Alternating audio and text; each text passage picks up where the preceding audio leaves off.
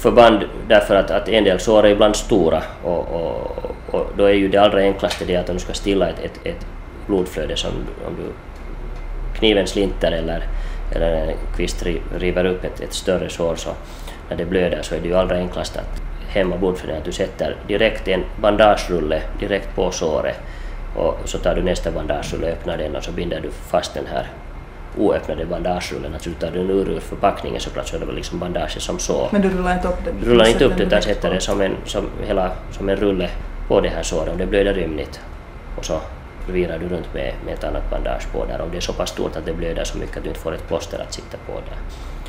Att är det fråga om ett större sår, då kommer fråga att vad är ett stort sår och vad är mycket blödning? Blod är en, en, en bedräglig vätska att det färgar jätteeffektivt allt. Det ser hemskt ut. Och det ser hemskt ut och man blir rädd.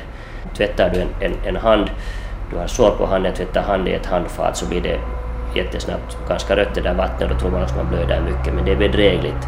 Man blöder sällan ur vanliga sår som man får på händer och fötter och huvud så mycket att det skulle ha någon större betydelse för ens hälsa, i varje fall på kort sikt.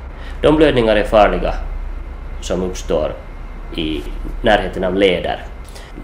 Våra stora pulsådror går ju vid lederna, armbågsleden, axelleden, ljumsken och, och knäleden, knäleden där bak till och, och där går artärerna, pulsådrorna på ytan och om, om en sån blir skadad så då kan man blöda mycket. En blödning är riklig då blodet forsar ur, det vill säga det kommer stötvis att om det håller på en artär så ser man hur det liksom sprutar som en liten fontän ur det där såret och en sån blödning är riklig och den ska man försöka stoppa. Såklart om, om, om den är hårfin den där strålen är det inte så stor skillnad men en, en, en ordentlig kraftig blödning, en pulserande blödning ur ett sår är något som ska täppas till med samma, med vilka konster som helst och då är det ingen tid att springa efter en förbandslåda i det skedet och då sätter man handen på direkt. Gärna någonting däremellan men om det är urakut och du inte har någonting till hand så ska du inte vara rädd att lägga handen på direkt. Och klämmer hårt. Och efter det när någon hämtar bandagen man hinner, hinner få någonting mera på platsen så då byter man sin hand mot bandage. I det skedet får man inte tänka på att det ska hållas rent om blödningen är stor. Och till läkare? Om du har blött så mycket att, att, att allmäntillståndet är nedsatt, att man inte hålls på benen mer, man är blek och svettig och, och så vidare, då, då har man ju förlorat en massa blod. Och, och, då krävs det ju vidare åtgärder. Men om, om du skär dig handen i benet någonstans och du kan snabbt täppa till det här så när du har täppt till det blodflödet så är det ingen panik mera. Såret bör ju åtgärdas i något skede men inte behöver du ringa efter ambulans i det skedet. Om du ringer det så frågar larmoperatören vad som har hänt och sen kan hon ge råd åt dig i så fall att okej okay, att när det nu en gång blöder nu så ta en taxi.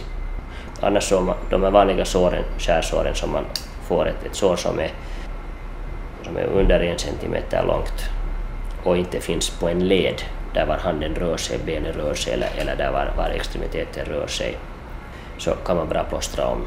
Ja, finns det någon regel för när ska ett sår sys?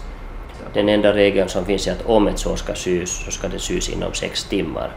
Att du har inte lång tid på dig, på dig sen att om du får ett sår som du funderar på att bör det här sys eller inte så kan man ju såklart om man är långt ifrån en vårdcentral att ringa upp och säga att jag har ett sår här och här och det är så här långt, så här stort och sitter här och här och så kan man per telefon då i just det fallet gå igenom och, och okej okay, att kom in och visa det. Men gå inte och fundera först i 5-6 timmar och efter det ringer du eller tar du det in för att det, där, det blir infekterat.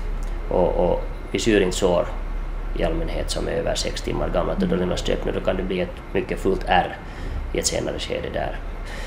Enklast tvättar man ett, ett smutsigt sår, ett sår som uppstår i en, en smutsig hand till exempel. Du tvättar helt med vanligt tvål och vatten. Det gör vi på sjukhus också när det kommer in en arbetsskada.